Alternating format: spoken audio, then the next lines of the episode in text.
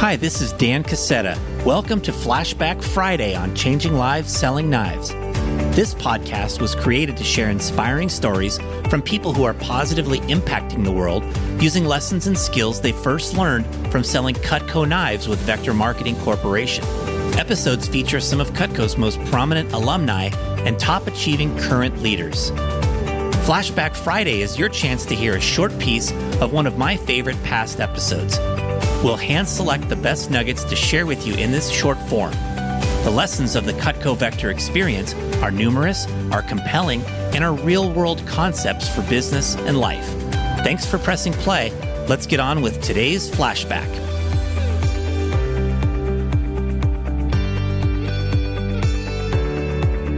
Today we are flashing back to episode number 251 with Cutco Vector's Assistant Division Manager for the Champion Lone Star Division, Demian Scopp. Demian's sales team in San Marcos, Texas has been a pioneer in college student recruiting and development programs, including the virtual demo. They'll have their fifth straight year over $1 million in sales in 2023, and Demian has also surpassed 10 million in career sales, earning his entry into the Cutco Vector Hall of Fame. Demian's life and career have been marked by many challenges, but no matter what the obstacle, he has been able to rise above it. In these short snippets from our original conversation, Demian shares some of his keys in leading college students to success with Cutco Vector. He reveals some personal philosophies that have motivated him, and he gets into some elements of his college student recruiting programs and his work implementing the virtual demo program. Demian has always been a top performer in the fall and spring campaigns, and he covers some key strategies for producing those results. You'll get the usual 10 or so minutes of carefully selected nuggets pertaining to leading college students.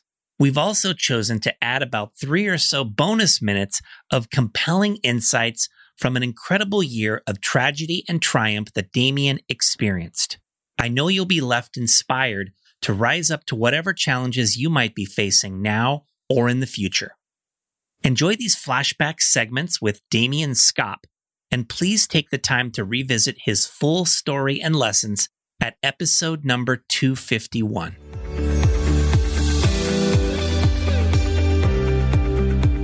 I asked myself the question despite the challenges that might come to pass where would I be most ultimately fulfilled as a high ranking person in the region office or as a high ranking Cutco sales professional, maybe, you know, director of the fair and show team in our area or as a high powered district manager? What what would bring me the most amount of happiness and drive and motivation regardless of how challenging it might be? And i couldn't get away from the district manager position the ability to you know, basically do what I was coaching a lot of these other managers to do.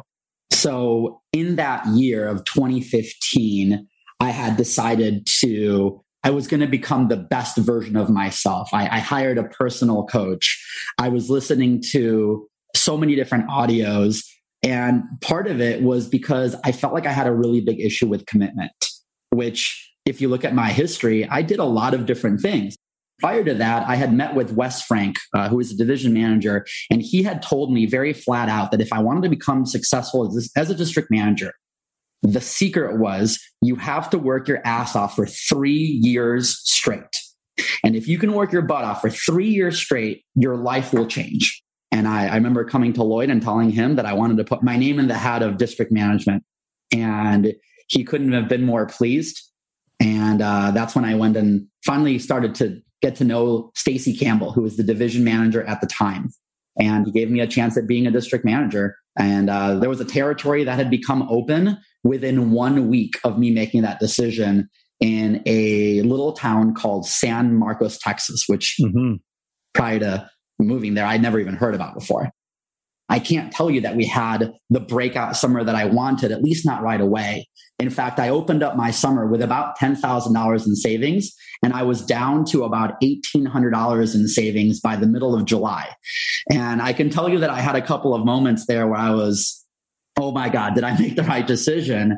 And I, I just figured if if I have all these people that are investing into me and supporting in me, I got to go all in. I got to invest all the way. And I took my last couple of thousand dollars and I, I, I committed to investing into recruiting in the middle of July, where all of a sudden we we basically called back everyone that had ever been scheduled for every interview and every training, and uh, a couple of couple of individuals ended up showing up to my office that completely changed the direction of my summer. I ended up selling almost forty percent of my summer from three individuals that came in from that investment that uh, that final all in. I'm gonna i'm gonna bet it on myself. And that was the catalyst that moment where i finally instead of wondering whether or not i was gonna stick in it i decided to commit 100% and that was committing my time committing all of my money committing all of my energy into making sure this was gonna work. And all of a sudden a couple of things happened. So the first thing that happened is i had my first 10K fast starter. I had my first representatives that went out and, uh, and hit that top level. And at a conference called Summer Conference Number Two, SC2, which we're starting this push here actually, ironically, on Monday, I decided that we were going to have a great great SC2 push. And we went for it. And I had this one representative who sold $17,000. His name is Richie Anderson. And he was that rep that you had been dreaming of. He was so self motivated and went out there and crushed it. And we showed up to the conference and I was sure that he was going to be the number one guy. And at the conference, He's standing next to this other guy, and my guy has to go down first. He sells $17,000. And the guy who is next to him, his name is Riley Lickenbill, he sells an extra maybe 500 bucks. So not by much. Oh. But he goes up on stage and he grabs the microphone and he says, My name is Riley Lickenbill. I go to Texas Tech and I sold $18,100. And I did all of it sitting on my dorm room couch. Wow. My jaw drops to the ground. And I all of a sudden decided that we were going to be the virtual demo office. And I figured it would be great because we had so many college students in our territory. Traditionally, college town offices face a struggle that all of the representatives that are there during the fall and the spring are not from the area. And if we're running a business that does in home demos, it was going to be really hard for them to go do a demo for their first initial appointments because all their first initial family members and friends lived hours and hours away from this college town. I just came up with this tagline that you can work from your dorm room and pay for school. And I remember going up to Texas State University's career services department that had allowed us, they, you know, they, they were really nice. And I told them about the program we were building and they were so excited about it. You know, the idea that their students wouldn't even have to leave their dorm and could focus on school and then do a couple of appointments around their classes seemed like the dream job for a college student. Right.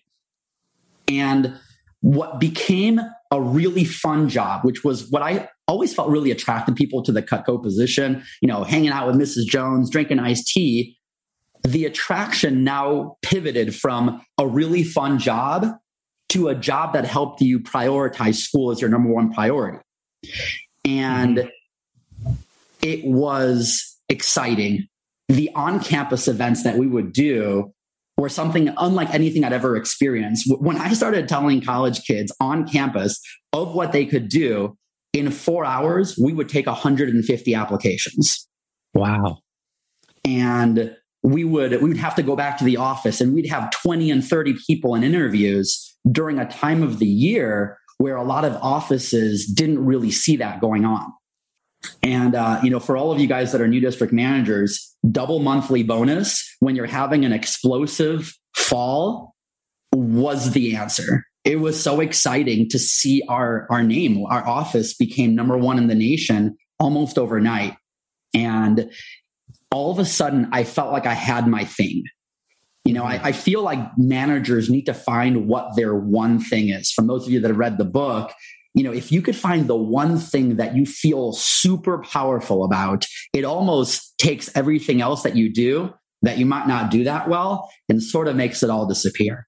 And we started building this massive team in the fall of 2016. We almost doubled what we sold in the summer in that fall. We ended up at almost $400,000 in sales after only doing about 150 in the summer. Amazing. As one of the top teachers of the virtual demo in the company, what have you found to be some of the keys to success for the reps to make sure they do well with them? With the in home demo, it was the product. It's hard to argue with, you know, someone cutting a penny in front of you and chopping up tomatoes and lettuce and seeing how exciting it is in that moment. Whereas the virtual demo program, the biggest skills that representatives had to develop is the ability to share their goals and the ability to share why they were so excited about developing the skills that the virtual demo was giving them, especially in a generation that doesn't talk a lot on the phone. The ability for a college student to say that they were so proud and so excited that they were going to stand out from the crowd and they were going to be professional and they were going to be exceptionally able to talk to people not just in person but in even a more challenging uh, vehicle of the phone. And it's gone from i don't like talking on the phone to i'm really proud that i'm one of the few people in my friends group that's great at on the phone communication and the other part of it that became so much fun was that our office environment became so different from anything that I've ever seen. Because in the first weekend of a representative doing demos in a traditional environment, they would be gone, right? You would just hear from them over the phone. And in our office, they would stay. We would finish training at four o'clock and we would just set up desks all around the, the office for people to start their virtual demos. And we would stay in the office till 10, 11 o'clock at night, coaching them through the virtual demo. We would come back Sunday mornings at 9 a.m. and representatives would come back to the office and they would build this culture of we work at our office. And uh, while I might not be the one that stays around after training as much uh, as some of my assistant managers do it now, but I feel great about doing it because I know I did it for two years. And today, it, it creates that bond between the assistant managers and the representatives in a way that I don't know if it's possible because when that assistant manager is there and closes and helps that representative with their first sales, the bond that's created is really tough to beat. And they really start to trust the management team, I think, a lot faster because of it. I love it. And so it's a new way for the office to be a magnet for reps to come hang around and get that in person time oh, with le- le- leaders on the team. Yeah, it's really fun to have running interviews or running training and people in different rooms are closing sales. It brings the legitimacy to the business into its full, you know, right to the face because people are selling Cutco while people are sitting in training. Awesome. I love it. So cool. And it led to a great success. I mean, to give you perspective, the San Marcos territory sold $80,000 of Cutco for the year of 2015, and we did almost 400 in 2016. We took it to 700,000 the following year in the first full year, did that twice. And uh, in 2019, we had our first million dollar year. I know that uh, you had a really devastating year personally in 2019. And I want to ask you to share whatever you're, you're willing to share about that. And, and in particular, share what lessons grew out of that experience of that year. So in the spring of 2019, we were we were doing great. Uh, we were basically gearing up for what I thought might be our best year ever. And you know, whenever everything is going well, I feel like the world wants to challenge you to see how badly do you want it. So at the time, um, my dad was struggling. He had been in a car accident and he had broken his hip and he was kind of in and out of the hospital. He had moved down to Argentina as my older brother was helping take care of him a little bit more in his home. My mom actually had gotten cancer, and I, I was sort of dealing with those things a little bit in the background, trying to stay very positive. And all of a sudden, in March, and then in May, and then in July, all back to back to back within three or four months, my dad passes away. My mom passes away pretty suddenly. And then my stepdad, who had been married to my mom, passes away as well. And one of the things that I had always struggled with is vulnerability. I didn't really like expressing when I was sad or expressing when I was mad to other people very much. I learned a lot from, you know, from Danny and uh, from David to just be the most positive person I could be. And one of the downsides of that is, I guess I learned how to hide a lot of my you know, my personal demons and my personal challenges. And I remember the very first time that I decided to share with my team at a team meeting how I was doing. And it all of a sudden created a change of energy that I didn't really know was was was there. I didn't really know existed. And the contribution that I received back from the people who I decided to be vulnerable with was incredibly overwhelming. And these college students who didn't really know me very much were now a bigger part of my family because of the fact that I was vulnerable first. And there's, um, there's an, an author named Robin Sharma. And the quote that really speaks to that is when you are vulnerable with people, they fall in love with you. And I started feeling that in a way that was so healing for me because these, you know, these strangers who I didn't know were were the ones that were telling me to take time off. They were telling me to go take care of what I needed to go take care of and they would run my office. And they worked tirelessly to keep our office afloat and we started doing better. And we ended up having the best summer we've ever had.